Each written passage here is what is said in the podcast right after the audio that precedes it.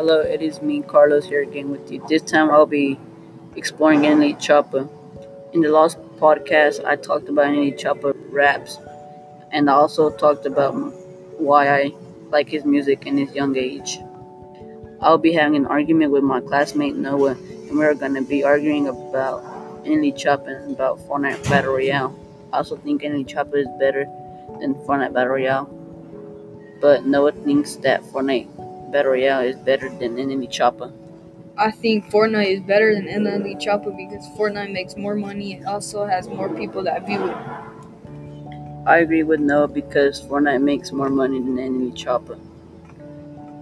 This this is my last podcast. I might post later in the future. Also, thank you for listening to me.